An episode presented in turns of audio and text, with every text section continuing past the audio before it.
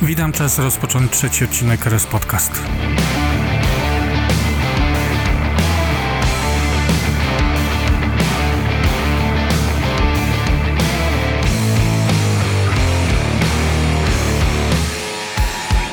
Rozpoczynamy od cen paliw. W związku ze zbliżającymi świętami, a co za tym idzie wzmożonym ruchem, ceny paliw powolutku będą znów szły do góry. Za 95 zapłacimy około 4,50, 98 4,75, diesel 4,45, a gaz za około 2 zł 15 groszy.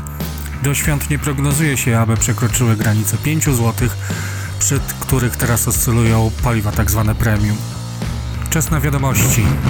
Ostatni bastion darmowego ładowania właśnie padł i Orlen po testach swoich ładowarek wprowadza na pięciu z nich opłaty. Za 1 kWh zapłacimy złoty 99 do 50 kW prądem stałym, ale już o mocy 150 kW zapłacimy 2,39. Dodatkowo po 45 minutach ładowania zaczyna być doliczana opłata dodatkowa w wysokości 45 groszy za minutę. Na ładowanie na Orlenie trzeba się też przygotować, gdyż z automatu na naszej karcie blokowana jest kwota około 200 zł, a różnica ceny faktycznej za ładowanie zostanie zwrócona. Swoje stacje ładowania wprowadza testowo też Żabka, gdzie prąd dostarcza farma wiatrowa. Cena za 1 kWh wynosi złoty 39 i przez pierwsze 3 godziny żadna dodatkowa opłata nie jest doliczana. Po tych 3 godzinach 23 zł będzie doliczane do rachunku. Także można zapomnieć o darmowych stacjach do ładowania aut elektrycznych w Polsce.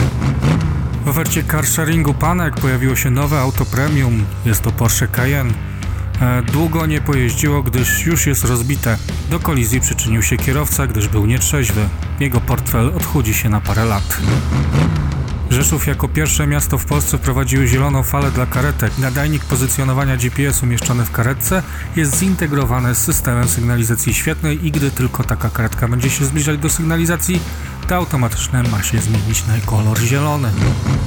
Od 17 grudnia Volvo rusza ponownie ze swoją akcją świąteczną wypożyczalni choinek.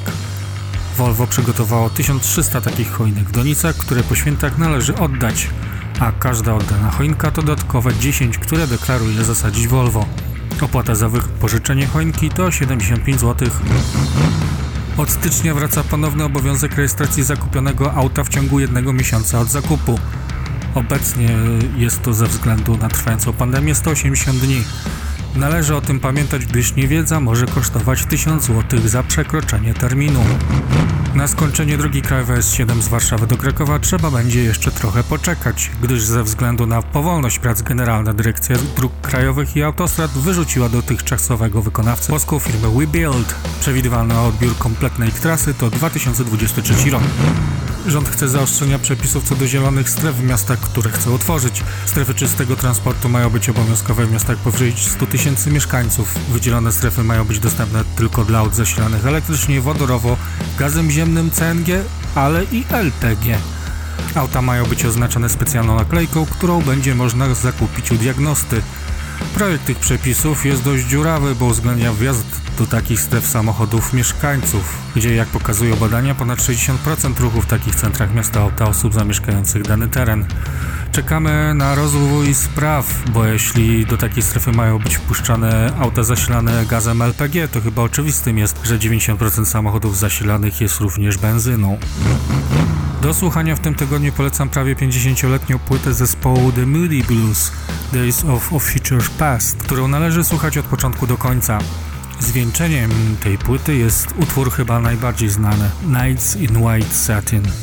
A jeśli chodzi o audiobook, to z ręką na sercu polecam Wam 2010 Odyseję Kosmiczną Artura C. Clarka i to w wydaniu słuchowiskowym. Narratorem Krystyna Czubówna, aktorami Mirosław Zbrojewicz, Olaf Lubaszenko, Mirosław Baka, Jarosław Oberek. Historii raczej nie muszę Wam skracać, szczególnie teraz, gdy w paru miejscach na świecie pojawiły się monolity. Na koniec pogoda, która przez najbliższy tydzień będzie dodatnia z lekkimi przymrozkami w nocy, śnieg jedynie w górach, a jeśli gdzieś indziej to szybko stopnieje. Niezmiennie noga z gazu i spokojnie do celu. Dzięki za dziś, to był trzeci odcinek podcastu RS. W, w każdej sprawie możecie wpisać na adres podcast ratujemysabinę.pl. Zachęcam do odwiedzenia strony ratujemysabinę.pl oraz do zostania patronem projektu. Do usłyszenia za tydzień.